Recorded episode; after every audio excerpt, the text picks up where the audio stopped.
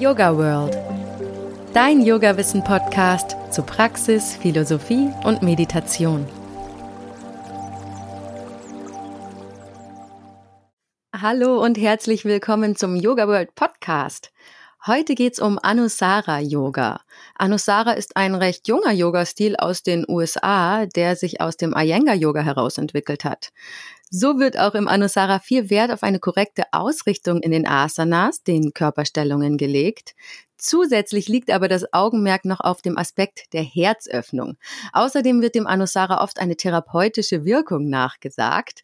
Und warum, erfahre ich hoffentlich gleich, und zwar von einer echten Top-Expertin auf dem Gebiet, Barbara No.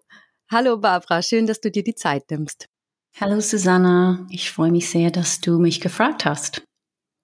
Barbara ist von ihrer Heimat Australien nach Europa gekommen, um als Profitänzerin zu arbeiten, was sie dann auch viele Jahre gemacht hat.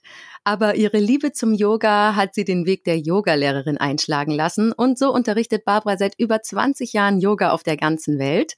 2006 hat sie dann zum Anusara Yoga gefunden, das sie seitdem leidenschaftlich unterrichtet. Seit 14 Jahren bildet sie nun Anusara Yoga-Lehrer aus und hat maßgeblich dazu beigetragen, Anusara Yoga im deutschsprachigen Raum zu verbreiten. Barbara, ich habe ja gerade schon angefangen, dich ein bisschen vorzustellen, aber selbst kann Frau das doch immer am besten. Erzähl doch mal, wie du zum Yoga gekommen bist.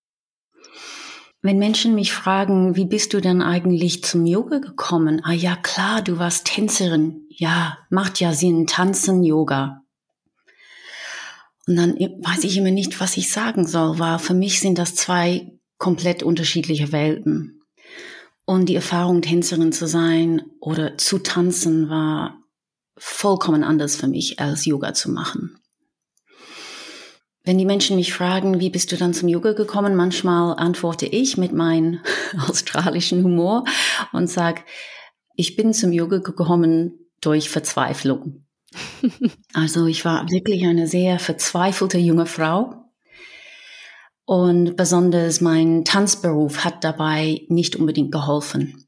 Ich äh, kämpfte mit Selbstzweifel, ein äh, sehr niedrigen Selbstwertgefühl, Depressionen. Also ich war schon you know, functioning, also es war nicht die Art von Depression, wo ich so gelähmt bin, dass ich zu Hause bleibe drei Wochen und mich nicht bewegen kann. Also das gibt's auch, das weiß ich. Und trotzdem war ich eigentlich ständig und ununterbrochen seit ungefähr 15, hm, 16 Jahre alt begleitet von einem Gefühl, ich habe mich immer mies gefühlt, immer nicht gut genug. Und ähm, Gott sei Dank bin ich äh, gesegnet mit so einer, so wirklich ein, ein Drive, ein, also da ist ein tiefen Wunsch in mir gewesen, ich will mich besser fühlen. Ich will nicht mein ganzes Leben lang mich so mies fühlen. Da habe ich gedacht, da war ich ja Mitte 20 und ich dachte, das kann ich mir nicht vorstellen, bis ich 60, 80, 70 bin, immer so schlecht zu fühlen. Das, es muss doch einen Weg geben. Und so bin ich auf der Suche gegangen. Und ich hatte damals eine ganz tolle äh, Shiatsu-Behandlerin, eine Chinesin. Ähm, das war lustigerweise in Mannheim, als ich da am Nationaltheater getanzt habe. Und äh, sie hat mir so hier und da ein paar Tipps gegeben und irgendwann kam ich auf die Idee, Yoga könnte interessant sein. Eine meiner Tanzkolleginnen aus New York, wir waren, wir haben in, halt dich fest, Hagen, Nordrhein-Westfalen am Stadttheater getanzt das ist eine andere Geschichte, wie ich aus Australien gekommen bin und in Hagen, Nordrhein-Westfalen gelandet bin. Tut mir leid an alle Hagener, aber das war echt ein Albtraum. Aber ich hatte einen guten Job am Theater und ich bin immer noch sehr gut befreundet mit eigen, einigen meiner Freunde von damals aus Hagen. Und ähm, diese Amerikanerin hat so Atemübungen gemacht, abends, wo wir uns vorbereitet haben für die Bühne. So irgendwas hat sie gemacht. Sie saß da und ich dachte, mein Gott, was macht sie da? Irgendwann habe ich gefragt, so, ja, Lauren, was, was machst du eigentlich? Und sie sagte, ich mache Yoga. Und warum machst du das? Ja, es hilft mir, dann kann ich mich besser konzentrieren. Ich bin dann geistig einfach ein bisschen klarer und kann, bin dann einfach besser vorbereitet, mental besser vorbereitet für die Aufführung. Ich dachte, oh, interessant. Und ich glaube, das blieb ein bisschen hängen. Ein, Jahr, ein paar Jahre später, ich war in einer anderen Tanz, äh, mit einer anderen Tanzkompanie und hatte immer noch diese großen Schwierigkeiten und dachte, ich suche mal Yoga. Ja, und da gab es so ein paar Meditationskurse. Irgendwann bin ich nach München gezogen und dann hing so ein, an einer Säule ein Zettel, kostenlose Probestunde Yoga. Das war im Shivananda Zentrum in München. Ich habe ganz in der Nähe gewohnt und ich bin da hingegangen und habe diese Probestunde gemacht.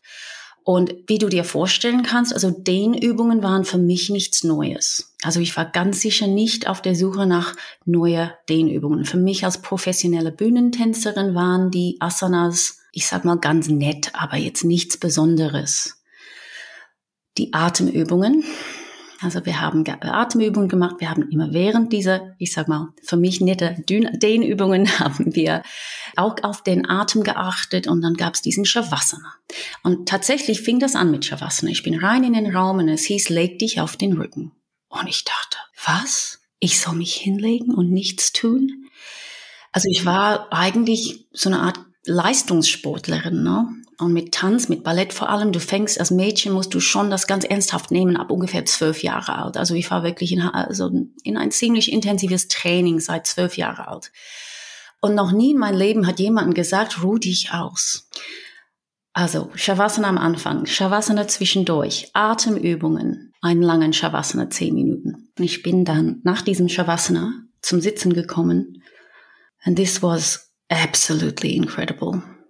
Zum ersten Mal in meinem Leben hatte ich das Gefühl, it's okay to be me. So wie ich bin, jetzt in diesem Moment ist vollkommen in Ordnung. Das war wirklich ganz neu und es war nicht unbedingt so, dass ich vorher sehr gestresst war oder das wahrgenommen habe, gestresst zu sein. Aber diesen Kontrast, dieses, dieser neue innere Zustand, die ich kennengelernt habe, hat mich total beeindruckt. Ich dachte, oh mein Gott, I want to feel like this every day.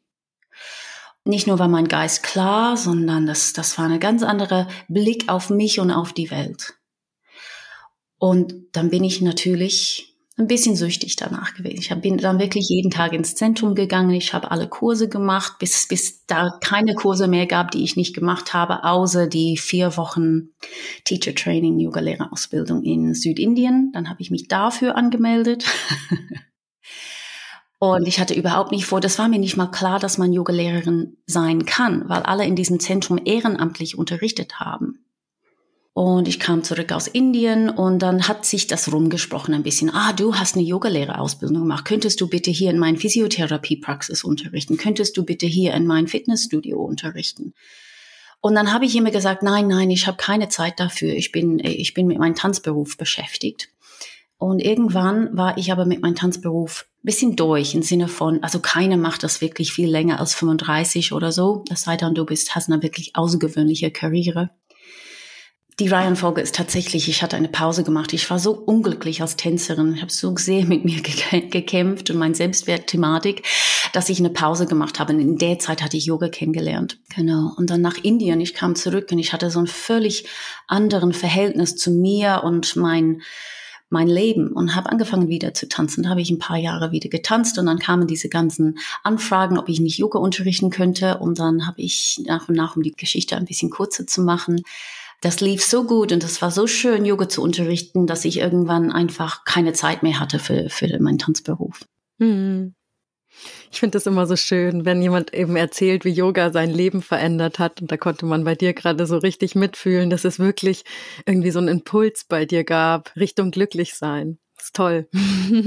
Das nennt man in der Philosophie Trishna. Trishna, das klingt ein bisschen wie trinken, ne? trinken oder ja, Trishna ist ein Durst, dass in dir diesen Durst ist nach mehr. Und jetzt interessiert mich aber natürlich auch, wieso du dich dann auf Anusara spezialisiert hast.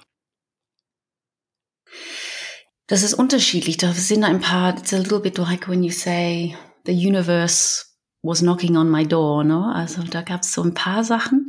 Erstens hat eine Tanzlehrerin, die ich sehr schätze, sie hat und sie arbeitet hauptsächlich mit dem Feldenkreis und sie sagte, oh, ich war in Costa Rica und da gibt's so eine neue Yoga-Stil, das heißt Anusara und ich dachte wirklich so, ah oh, ja gut, schon wieder ein irgendwas ein neuer Yoga-Stil hat mich nicht interessiert, aber da kam diesen Begriff Anusara und diese Frau, die ich sehr respektiere, hat gemeint, also das ist schon was Besonderes da. Das ist wirklich, ich weiß nicht mehr genau, was sie gesagt hat, aber sie hat es wirklich gelobt.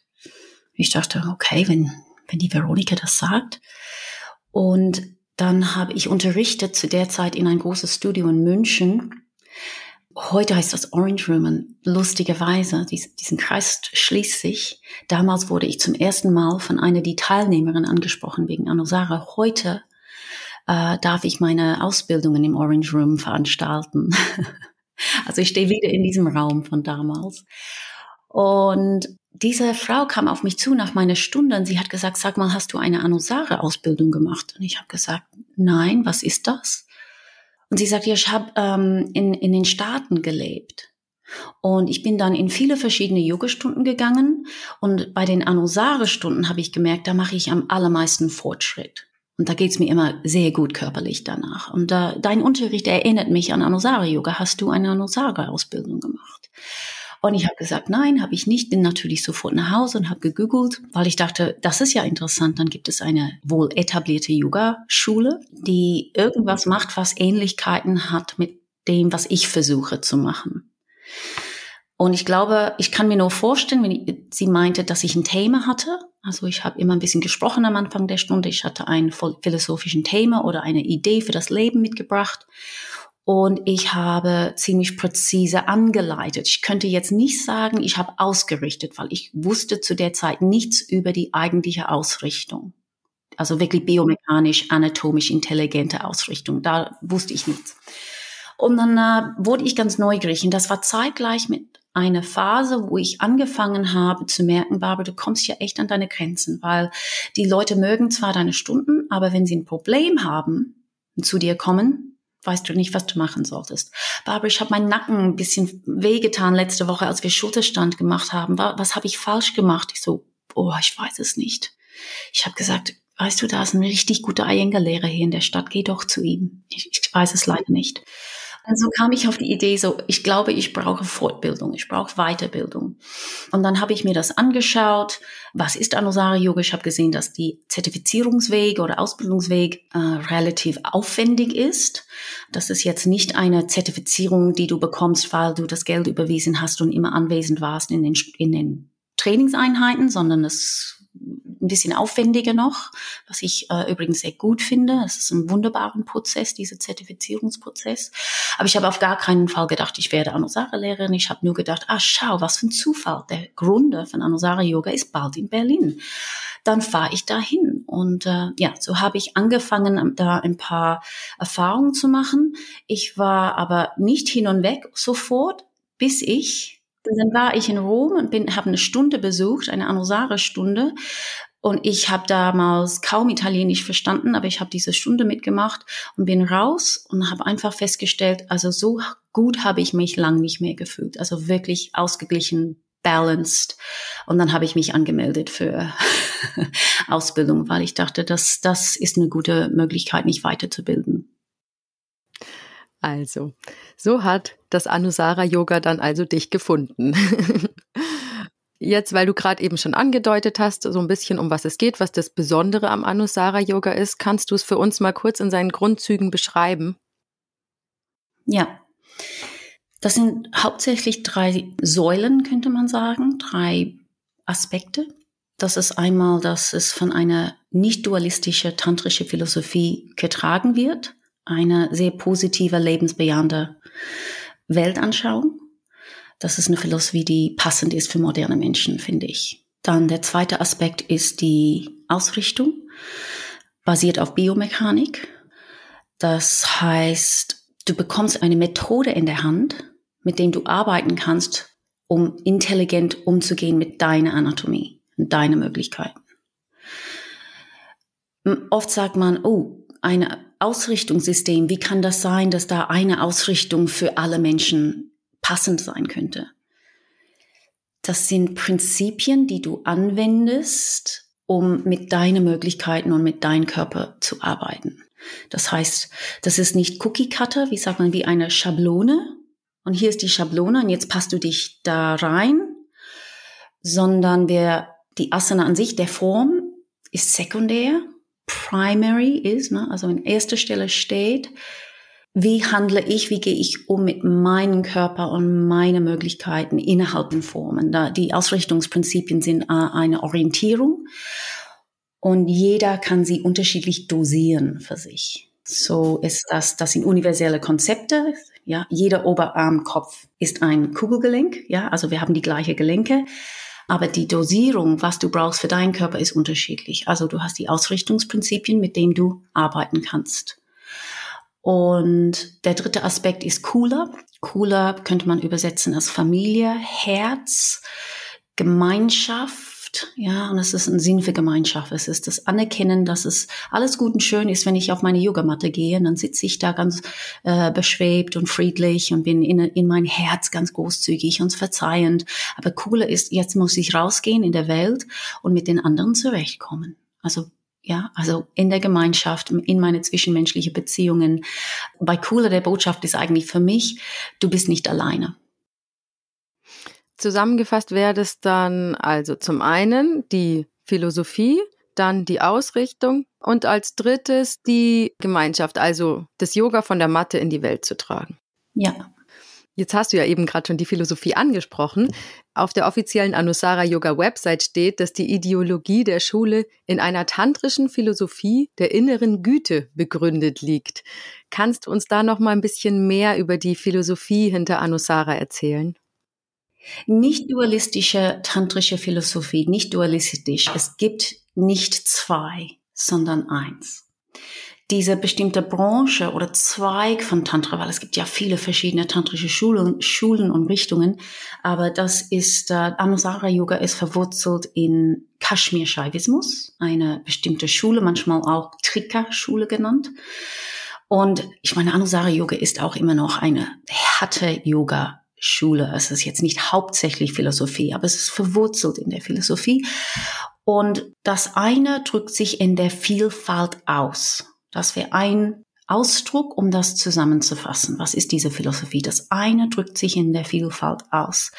Alles ist Bewusstsein. Schöpfung und Schöpfer sind eins. Das höchste eine, formlose Energie, Bewusstsein, wählte ganz frei aus sich heraus, aus einem Wunsch heraus, Itcha, aus ein, aus göttlicher Wille, sich zu manifestieren, um sich zu erleben. Mir gefällt das so gut. Das ist diese tantrische Geschichte darüber, warum sind wir hier? Was soll das Ganze? Und höchste Bewusstsein, formlose Energie, hat sich limitiert, verdichtet, um Form anzunehmen, um zu manifestieren in physischen Form, um sich zu erleben in einer unglaublicher Vielfalt.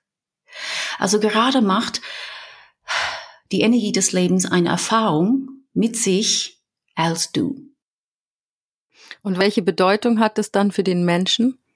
Die Bedeutung ist, und ich meine, ich bin ein sehr praktischer Mensch. Ich stehe nicht morgens auf, gehe ins Bad, schaue in den äh, Spiegel, während ich Zähne putze und denke, Barbara, du bist ein Ausdruck von göttlichem Bewusstsein. Ganz sicher nicht. Aber mich immer wieder zu verbinden mit dieser Vorstellung, mit dieser Idee bedeutet, dass ich immer wieder die Chance habe, mich nicht als getrennt von Leben zu betrachten, sondern wir gehören alle, wir sind alle, what's the word, um, angebunden an die gleiche Quelle. Das Leben ist ein Wunder. Das Leben ist ein Wunder, wenn ich Tierdokumentationen anschaue und du siehst diesen Vielfalt und denkst, also ganz ehrlich, wie viele Käferarten gibt es auf die Welt? Und wie unglaublich ist deren Lebenszyklus? Also das Leben ist ein Wunder. Und momentan ähm, habe ich, äh, bin mittendrin in einer Serie Our Universe von der BBC. Und das ist wie, das ist tantrische Philosophie. Da wird darüber erzählt, wissenschaftlich, wie diese Gase, wie ein Stern, äh, wie sagt man, explodiert ist und wie diese Staubpartikeln und Gase, die entstanden sind, da für keine Ahnung, 33 Millionen Jahre lang da rumgeschwebt sind und wie wie dann ein Partikel auf das andere gekommen und wie Form entstanden ist und wie Erde entstanden ist und wie Sauerstoff entstanden ist und dann Wasser und wie Leben entstanden ist und wie diese formlose, das was formlos war, Form angenommen hat in eine unglaubliche Vielfalt. Dann aus dieser Perspektive, aus die universelle Perspektive gibt es nichts, was gut ist und nichts, was schlecht ist. Es gibt nur Dinge es gibt. Und aus unserer menschlichen Perspektive, eine zwar sehr subjektive Perspektive, gibt es natürlich Dinge, die wir mögen, Dinge, die wir nicht mögen. Dinge, die wir anstreben oder begrüßen, Dinge, die wir nicht begrüßen. Und es gibt Schmerz und Leid. Und da kann man sich auch fragen, also warum, also ich staune manchmal schon sehr darüber, welche, kann man sagen, Strapazen Menschen durchmachen. Ein ganz normales menschliches Leben auch wenn wir, ich sag mal, hier in meiner Umgebung in München, meine Ausbildungen, meine Freunde, es gibt, es geht uns materiell alle sehr gut. Wir haben eine, ein Haus, wir haben zu essen, wir haben Sicherheit, wir haben ein funktionierendes Gesundheitssystem etc. Und trotzdem ist das manchmal für mich unfassbar, was Menschen in ihrer innere Welt durchmachen müssen. Und dann kann man die Frage, diese philosophische Frage stellen, why is there pain and suffering? Warum gibt es Schmerz und Leid? Und die philosophische Antwort, also die ich für mich, hm, die für mich Sinn macht, wenn ich auf diese Grundlage, tantrische Grundlage schaue, ist, aus universeller Perspektive, das sind nur Erfahrungen, die man macht. Die sind nicht gut und die sind nicht schlecht. Für eine Erfahrung, um etwas zu erleben, dann muss es ein Subjekt und ein Objekt geben. Es muss zwei geben. Ja, und diese tantrische Kosmologie hast du eins und dann hast du zwei, Shiva Shakti. Spanda, Pulsierung zwischen gegensätzliche Qualitäten.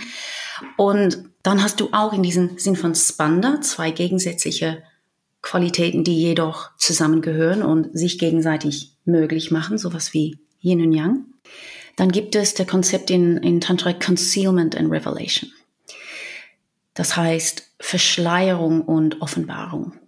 Wir kommen nur in die Erfahrung von einer Offenbarung, die, diese bestimmte Bewusstseinserweiterung, diese bestimmte Freude, wenn wir zu einer Erkenntnis kommen, wenn wir unsere Perspektive auf das Leben sich erweitert. Wir kommen nur dazu dadurch, dass es Verschleierung gibt. Also etwas muss versteckt sein, etwas muss uns nicht sichtbar sein. Und das ist eine wiederkehrende Thema grundsätzlich in der Yoga-Philosophie. Ähm, Verschleierungen, Filter, sowas wie die Kleshas, Schichten, Verschleierungen, das, was abgedeckt ist. Und der Lebensweg bietet uns die Möglichkeit aufzudecken, zu entdecken und dass dies ganze Freude ist an Leben, Dinge zu erkennen, Dinge zu entdecken. Und das ist aber nur möglich, weil uns Dinge verborgen sind. Das ist diesen Konzept von Concealment und Revelation. Ja. Kann ich jetzt nochmal auf die Ausrichtung zurückkommen? Ja. Auf welche Details kommt es denn da an? Da gibt es ja diese fünf Hauptprinzipien. Kannst du die mal beschreiben? Ja. Fünf Hauptprinzipien. Das erste Prinzip, Open to Grace, ist im Grunde eine Einstellung, beschreibt eine Haltung dem Leben gegenüber, wird aber auch körperlich in die Praxis umgesetzt. Open to Grace als philosophischer Ansatz ist so etwas wie öffne dich für die Gnade des Lebens. Wer, wer nichts anfangen kann mit diesem Wort Gnade, ähm, ich denke immer an das Wort auf Deutsch begnadet, wenn wir sagen, jemand ist begnadet. Die haben ein Geschenk mitbekommen, sie haben nichts dafür machen müssen, sie machen den Mund auf und können toll singen. Also ein Geschenk. Öffne dich für die Geschenke des Lebens. Open to Grace sagt auch, oh, sei nicht in Widerstand mit dem Leben, mit der Realität. Wenn du in einen Konflikt kommst mit der Realität, der Einzige dann damit ein Problem hat, bist du. Grace, dieses Wort Grace, ein guter Freund von mir hat das schön ähm, beschrieben, benevolent, the benevolent intelligence of life. Benevolent ist ähm, wohlwollend, oder? Wohlwollend, genau. Die wohlwollende Intelligenz des Lebens. Öffne dich dafür. Du kannst es nicht erzwingen, dass gute Dinge passieren, aber du kannst dich dafür öffnen. Das erste Prinzip wird umgesetzt, indem wir in der Praxis einen sehr guten Fundament setzen. Das heißt, jetzt stehe ich bereit, stabil und offen für alles, was kommt. Ich setze einen guten Fundament.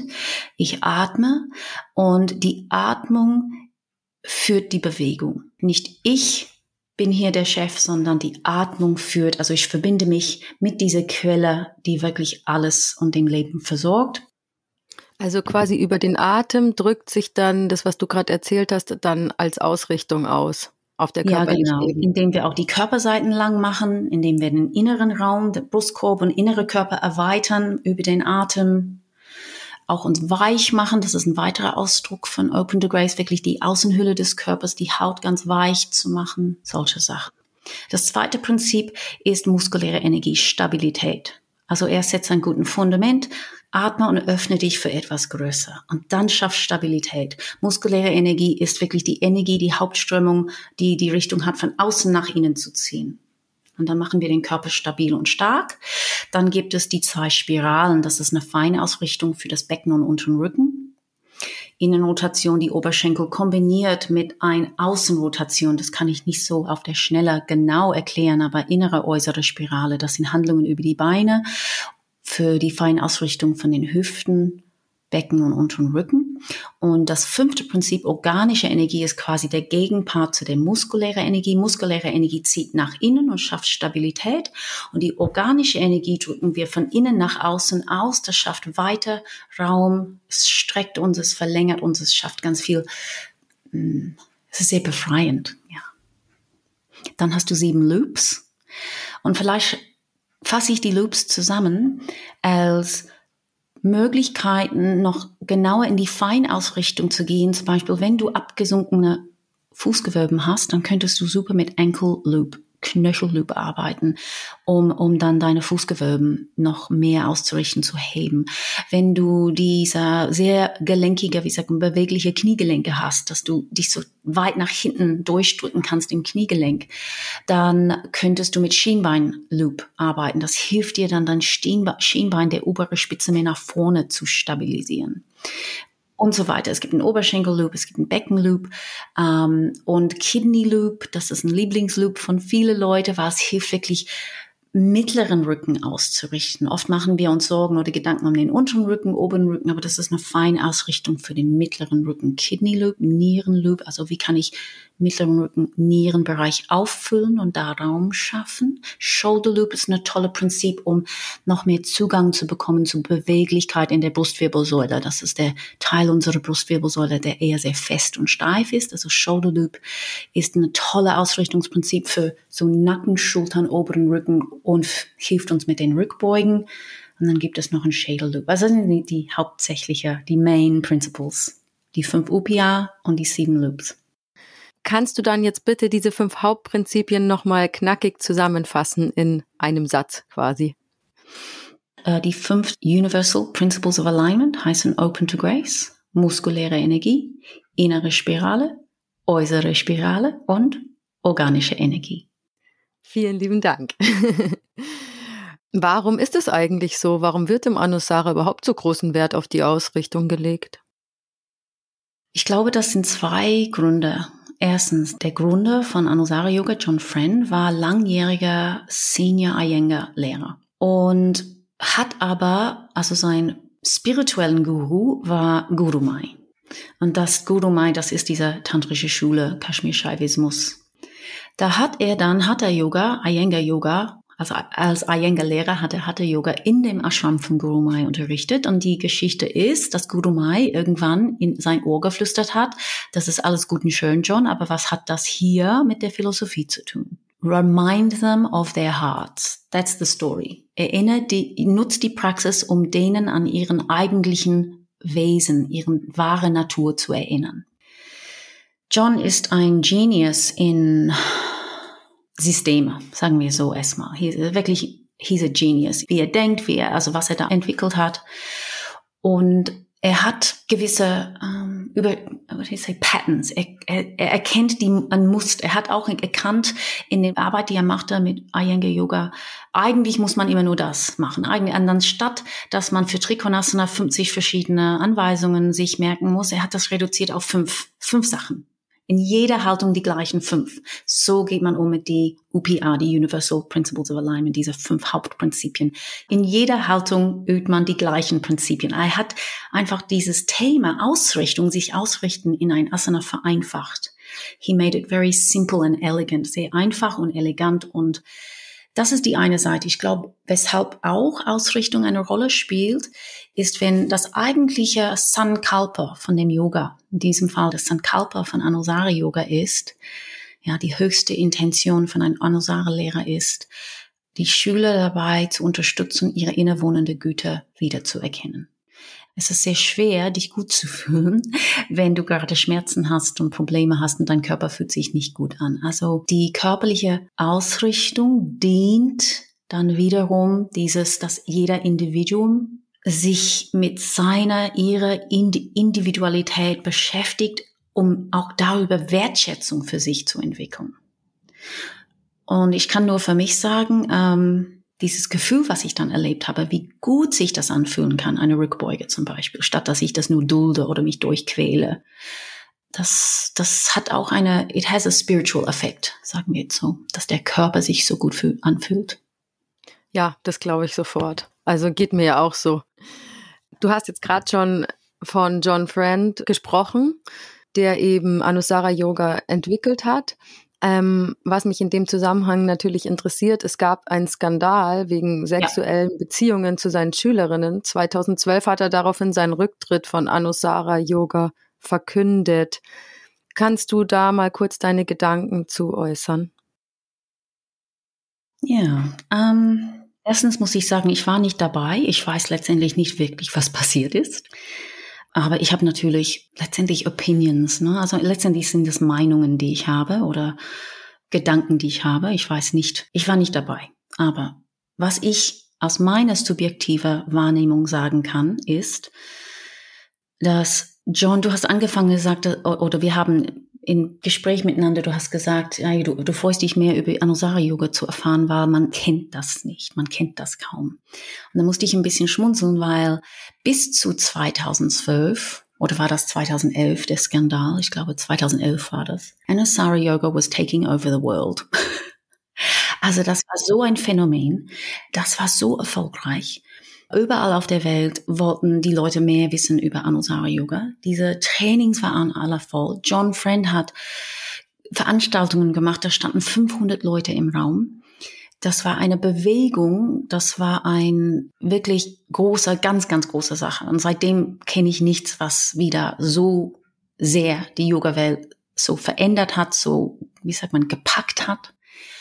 Und es war ganz, ganz groß. Und immer wenn etwas sehr schnell wächst und sehr, wenn jemand sehr erfolgreich ist, hast du auch man sagt so oft in der, in der Digital World, auch Internet World, you know, then there will be haters. Es gibt Menschen, die dann äh, eifersüchtig sind oder, um, yeah. So I think he, it sounds like, it looks like he made a few enemies along the way. Also es sieht so aus, als ob ähm, do, auch dadurch, dass er so extrem erfolgreich war, dann gab es viele Menschen, die er, er hat sich Feinde gemacht. It was a really big thing. Und dann hattest du zum ersten Mal in der Geschichte des Yogas gab es 35-jährige Yogalehrer, die durch die Welt gereist sind und haben sehr viel Geld verdient mit Yoga-Unterricht, weil die Methode so erfolgreich war. Also ich sagen, dann, dann viele Leute, die vielleicht auch nicht die Reife hätten von einer 50-jährige Yogalehrer, die das schon seit 30 Jahren macht. Und I think it was just like a very explosive situation. Weil dann, sobald Menschen viel Geld verdienen, then you have, you know, topics of greed und Festhalten und das ist etwas sehr Menschliches auch, dass Menschen dann, wie sagt man, ihr Anteil schützen wollen. Und kriege ich auch einen Teil von Kuchen? Ich könnte mir vorstellen, alle möglichen Dynamiken und politischen Spannungen, Spannungen dabei war. Und dann hat John ein paar Fehler gemacht. Und diese Vorwürfe waren offiziell drei Sachen dass er sexuelle Beziehungen hatte mit Schülerinnen, dass er Marihuana raucht und dass er geschäftlich, von der geschäftlichen Seite mit den Rentenfonds von Mitarbeitern, dass er sie verlagert hatte auf ein anderen Konto oder so. Also, die Sache mit den, mit den Geld, mit den Rentenfonds wurde auch sehr schnell geklärt. Nur, das hat niemanden interessiert. Alle wollten nur über den Sex reden, natürlich. Und mit den Rentenfonds war das so, dass es angeblich, so habe ich es gelesen in einem Zeitungsartikel und von John auch persönlich gehört, also das ist ein vollkommen normaler Umgang in einem großen Konzern, also ein Geschäft, dass man manchmal, that you put some of the funds in another Konto, damit wenn Investoren kommen, um der Wert von deiner Firma oder dein Unternehmen anzuschauen, dass du einfach diesen Wert so groß wie möglich machst in der Zeit, wenn du Investoren suchst. Also das ist die Geschichte und so habe ich es verstanden, dass das ein ganz normaler, üblicher how do you say, Buchhalt, Accounting, sort of Business Sache ist und auf gar keinen Fall hätten die Mitarbeiter irgendeinen Nachteil davon gehabt. Also die hätten alle ihr Geld bekommen. Das wurde geklärt. Marijuana, do we really care? Es ist mittlerweile legal in viele Orte, auch in Amerika. Also das war ein bisschen, hm, well, okay. Und dann mit dem Sex, okay. Ich kenne persönlich keine Male Yoga Teachers, die nicht Verhältnisse hätten, hatten mit ihren Schülerinnen. Übrigens, wenn du so viel im Yoga-Raum verbringst, wie wir das alle machen als Senior Teacher, du wirst auch keine anderen Menschen kennenlernen. Also du bist umgeben von Yogis. Das ist deine Welt, das ist deine Community. Ich glaube, es gibt einen ganz, ganz großen Unterschied zwischen ähm, so Machtspiele oder ein Power Differential nutzen oder aufrichtige, how do you say, einvernehmlich. Zwei erwachsene Menschen sind einverstanden, miteinander, miteinander ein Verhältnis zu haben. So, was letztendlich passiert ist, und ich will auf gar keinen Fall John verteidigen oder ich weiß es nicht, aber ich kann nur sagen, als Teil von der Community habe ich noch nie mitbekommen, dass er sein, that there was this power differential being used, that there was any kind of emotional sexual abuse, habe ich nicht mitbekommen. Ich kenne sehr gut einige Frauen, die zusammen waren mit John in einer romantischen Beziehung Sie sagen, you, you have the time of your life. Also er behandelt wohl, aus was die Frauen mir berichtet haben. Er behandelt Frauen sehr gut. Ich habe noch nie bei dem Trainings irgendwas Komisches mitbekommen, von wegen, also zum Beispiel, was man da gesehen hat in diesen äh, Dokumentationen über Bikram Guy, ja, Bikram. Also diese totale Brainwashing und Ausbeutung. Sowas gab's nicht. Und äh, ja, er, I mean, the thing is, Manchmal denke ich, ich weiß nicht sicher, wie ich damit umgehen würde, wenn ich ein Mann wäre. Lass uns ehrlich sein, no male yoga teacher needs Tinder. He only has to turn up to work. ich habe manchmal mir vorgestellt, wie wäre das, wenn ich als weibliche Lehrerin, als Frau, heterosexuelle Frau, wusste, jeden Tag gehe ich zu arbeiten, in diesem Raum stehen 40 ziemlich gut aussehende Männer, die mich toll finden, die mich anhimmeln die ihre mangelnde, das was fehlt in ihrem emotionales Leben, sie wollen das auffüllen in, weißt du, they want to feel special because they get my Aufmerksamkeit. Und sie überschwemmen mich mit Lob und Anerkennung und äh, verehren mich. Ich weiß nicht, ob ich dann jetzt bis jetzt 20 Jahre als Yogalehrerin tätig gewesen wäre und jedes Mal stehen 40 heiße Männer im Raum, die mich toll finden. I really don't know that I would have gotten through those 20 years without once having a Verhältnis mit einem Schüler. Naja, aus spiritueller Sicht müsstest du den ganzen 40 Männern ja eigentlich helfen, ihre sexuelle Energie zu transformieren in göttliche Energie, oder? Ja, ja. Also jetzt aber noch mal kurz, um aufs Anusara zurückzukommen, damit wir noch ein bisschen praktischen Input bekommen. Kannst du einmal runterbrechen, wie ich mir so eine typische Anusara-Stunde vorstellen kann? Ja. So, die Anusara-Stunde, die typische Ablauf. Und das heißt nicht, dass man gar nicht davon abweichen könnte. Das ist jetzt nicht sehr rigide oder so, aber ich sag mal, die empfohlene oder die Art und Weise, wie du das, was du drauf hast, zeigen solltest bei deinem Zertifizierungsvideo wäre ähm, ein Centering. Das beginnt mit irgendwas Ruhiges, Atmen zum Beispiel oder Meditieren. Dann wird ein Invocation gesungen, ah, beziehungsweise man könnte die Invocation singen oder gleich, das mache ich in dieser Reihenfolge selber immer, erst das Centering, dass wir alle ankommen und dann präsentiere ich ein Thema. Das ist so ein Mini-Dharma-Talk, also ein, ein philosophisches Thema wird präsentiert und dieses Thema wird dann später wirklich verflochtet. Wir verflechten diesen, wir verflechten diesen Thema in die Asana-Praxis. Und dann geht's los sozusagen. Also wir singen die Invocation Invocation ist ein, ist es ein bestimmter Mantra, ein Aufruf und in dieser Mantra wird wirklich der Kern der Essenz der tantrischen Philosophie auf den Punkt gebracht. In diesem Mantra. Sing doch mal vor. Om Namah Shivaya Gurave Satchitananda Murtaye Nishparapanchaya Shantaya Niralambaya Tejase. Schön, danke.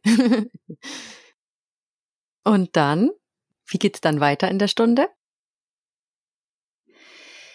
Dann geht's los mit einem Warm-up. Da empfehle ich meine Schüler, den Warm-up immer einfach zu gestalten. Große Bewegungen, am besten ein Atemzug, ein Bewegung, so dass man ein bisschen im Vinyasa-Stil in, you know, you get moving, you get to flow and move a little bit. Wir dürfen nicht vergessen, uh, die Philosophie ist interessant, die Ausrichtung ist wirklich extrem therapeutisch und vorteilhaft und, und großartig, aber die Menschen wollen nicht als erstes fünf Minuten lang in Tadasana stehen, um ihren kleinen Zeh auszurichten. Also die wollen sich bewegen, sie wollen atmen, sie wollen den Kopf frei kriegen. Und da ist es schön in diesem, ja, im, im, im Vinyasa-ähnlichen Stil ein bisschen in einen Rhythmus zu kommen. Atme ein, heb die Arme, atme aus, beug dich nach vorne, ja, dieses so Rhythmus.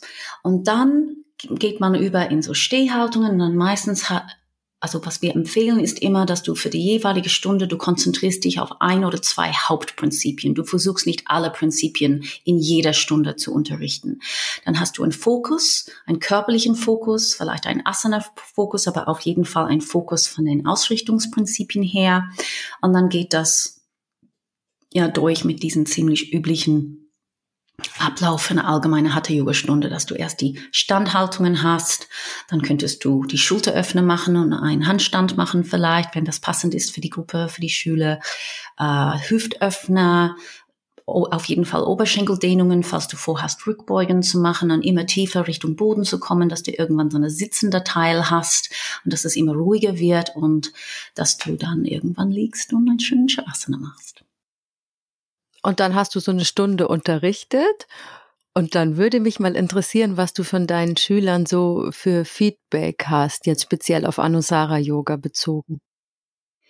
Ja, da ich gerade ein 200 Stunden Ausbildung abgeschlossen habe und wir machen ein Sharing Circle danach, habe ich ganz frisch Feedback mir angehört, gerade vor zwei Tagen, weil da dürfte jeder ähm, teilen, was hat die Ausbildung ausgemacht für ihre körperliche Praxis, also für ihre Asana-Praxis.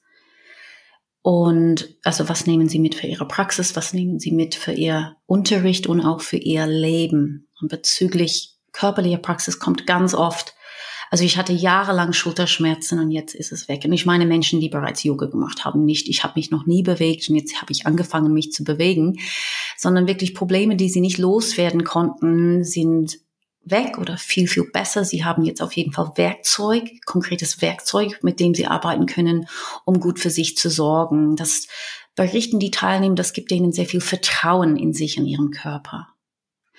Und für den Unterricht haben sie, kriege ich das Feedback, dass sie wirklich ähm, auf diese didaktische Ebene total beeindruckt sind, was sie alles gelernt haben. Ja, der Umgang mit Schülern und wie, wie mache ich es jemanden leicht zu lernen? Das ist Didaktik. Und ja, die ganzen philosophische Ansätze natürlich für das Leben. Ja. Und welchen Rat würdest du Yogalehrern geben, die jetzt keine auf Biomechanik basierende Ausrichtung unterrichten? Ähm, kommt drauf an, warum sie das nicht unterrichten. Ist es, weil sie das nicht wollen oder weil sie das nicht kennen können, weil sie das nicht kennen? Ähm, in den ersten Fall, wenn du das nicht willst, sage ich kein Problem du musst nicht. also auch, ich hoffe, man verzeiht mir für den Ausdruck, aber auch schlampiges Yoga ist großartig. Es funktioniert. Ich habe die ersten Jahre nur ein Yoga gemacht, wo es gar keine Ausrichtung gibt. Aber für meine bestimmte körperliche Bedürfnisse und dann auch Probleme, die ich hatte, weil ich hatte, nachdem ich so sechs, sieben Jahre ganz enthusiastisch Vinyasa geübt habe, hatte ich einfach Schmerzen in den Handgelenken. Ich hatte äh, Schmerzen im unteren Rücken und am oberen Teil meiner Hamstrings. Ich hatte irgendwie, ich habe keine Antworten gefunden auf meine Probleme, auf meine Themen. Und ich konnte auch meine Schüler keine Antworten bieten, wenn sie ein Problem hatten.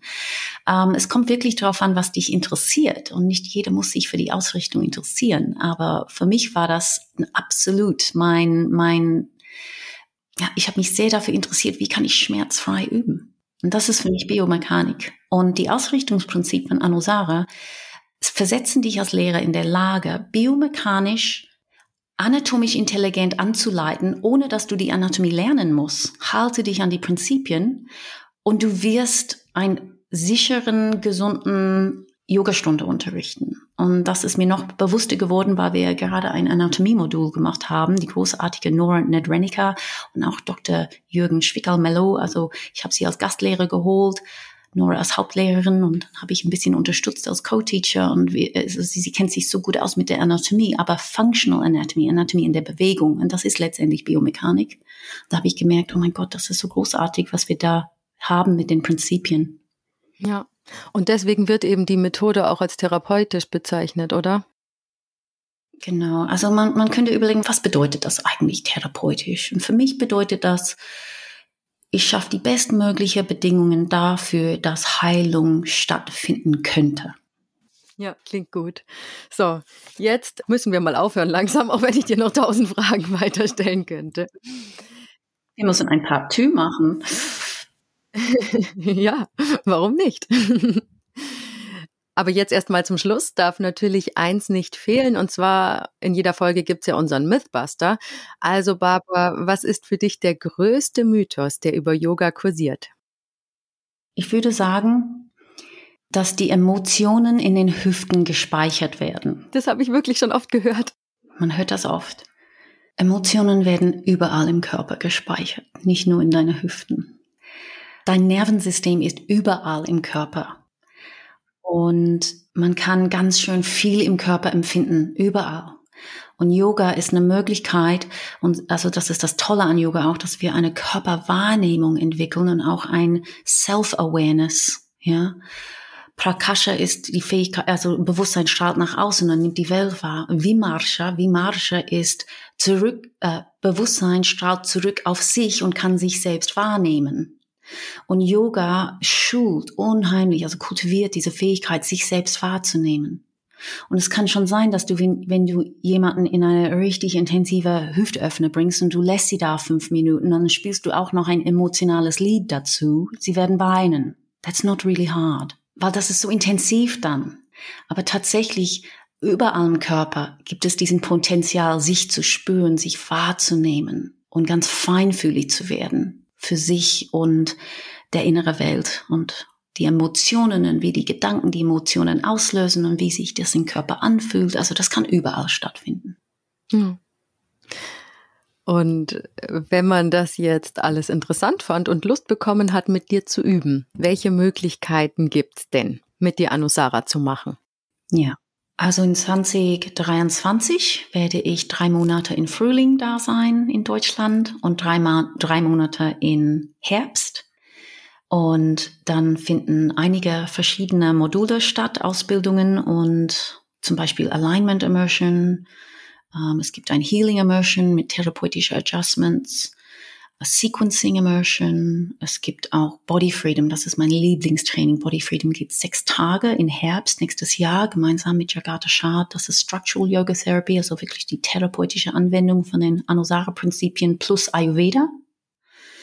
Und äh, ja, dieses Jahr schon eigentlich fing ein neues Kapitel an in meinem Leben, dass ich immer die Hälfte, so drei Monate in Deutschland bin und dann drei Monate wieder auf Bali, meine neue Heimat und viel näher zu meiner ursprüngliche Heimat. Das macht große Freude, so nah zu meiner Familie zu sein. Von Bali aus kann ich in fünf Stunden nach Hause fliegen.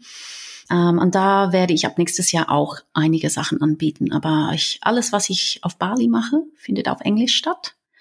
Da habe ich mir versprochen, ich werde nicht nach Bali ziehen und dann da rumstehen in einen Schala und immer noch versuchen, diese sperrige deutsche Wörter rauszuspucken. Also dann findet alles auf Englisch statt, es sei denn, ich veranstalte wirklich online für meine deutsche Schule was von dort aus. Das findet auf Deutsch statt und wer das alles wissen will, am besten die Deutsche Academy Webseite. Da kannst du schauen und dann gibt es ein Academy Web Newsletter. Das sind die, das ist alles auf Deutsch. Und dann habe ich meine persönliche Webseite und dazu gibt es auch ein Personal Newsletter von mir. Die zwei Newsletter haben unterschiedliche Inhalte. Von daher da kann man einfach beides abonnieren und dann bleibst du auf jeden Fall auf den Laufenden und dann würden wir uns irgendwo vielleicht auch sehen. Also am besten mal in die Suchmaschine Barbara No eingeben, da findet ihr dann auch die ganzen Websites etc. Dann sage ich an dieser Stelle vielen lieben Dank für das wirklich inspirierende Gespräch, liebe Barbara. Danke. Ich danke auch. Es hat Spaß gemacht. Mir auch. Und wenn ihr da draußen den Yoga World Podcast mögt und mich gerne unterstützen möchtet, dann abonniert, liked, teilt und bewertet ihn gerne. Auch über eine persönliche Weiterempfehlung würde ich mich natürlich sehr freuen. Und Anregungen und Kritik nehme ich wie immer über podcast.yogaworld.de entgegen. Jetzt aber tschüss und bis zum nächsten Mal bei Yoga World. Eure Susanne. Bye bye. See you on the mat. Der Yoga World Podcast. Jeden Sonntag eine neue Folge von und mit Susanne Moors auf yogaworld.de.